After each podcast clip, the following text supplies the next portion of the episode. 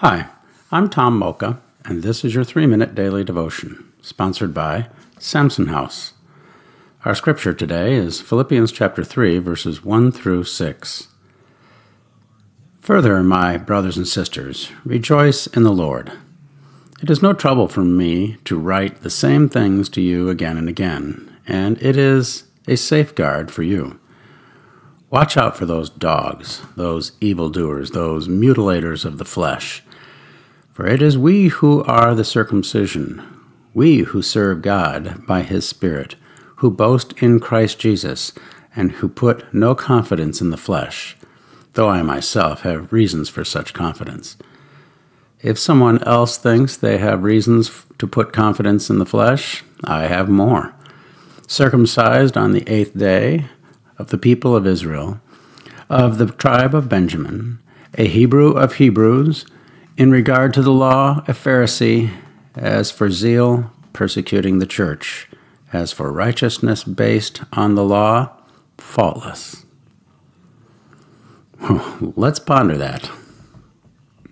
Apparently, rejoicing in the Lord is a tool we can use in our daily walk with Jesus. Paul says it's a safeguard.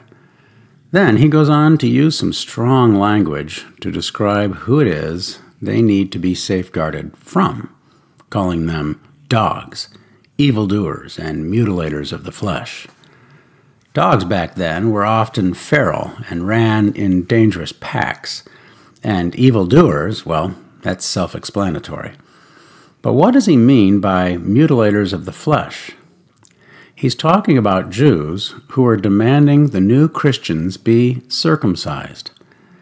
Early on, Christianity was closely linked with Judaism for obvious reasons, and Paul goes to great lengths to make sure the Gentile and Jewish believers in Philippi know he is not only a Jew, but a blue blood Jew his Jewish pedigree places him among the most elite of Jewish leaders. If he wanted to, he could put great confidence in his Jewishness. But Jesus turned the tables for Paul. Jesus redefines what it means to be in relationship with God. Circumcision was a physical sign of obedience to God for all Jews, and it became a religious distinctive. The Jews became known as the circumcision. But here we learn we are the circumcision.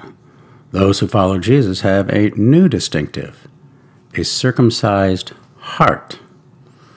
The writer of Deuteronomy, commonly thought to be Moses, wrote, The Lord your God will circumcise your hearts and the hearts of your descendants, so that you may love him with all your heart and with all your soul, and therefore live. Jesus is the Lord to whom we surrender our hearts. Our confidence is not in any worldly tradition, but rather in the sacrifice of the Lamb of God who takes away the sins of the world. As Paul sees it, the blood of Christ, not the mutilation of the flesh, makes us truly obedient to God. He is drawing a line in the sand here between religiosity and faithful surrender to Jesus.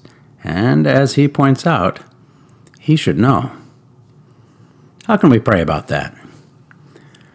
Well, religion is our attempt to get to God. Christianity is God coming to us. Let's ask the Lord to help us appreciate religion without putting our trust in it rather than Jesus. Thanks for listening, and really, have a great day.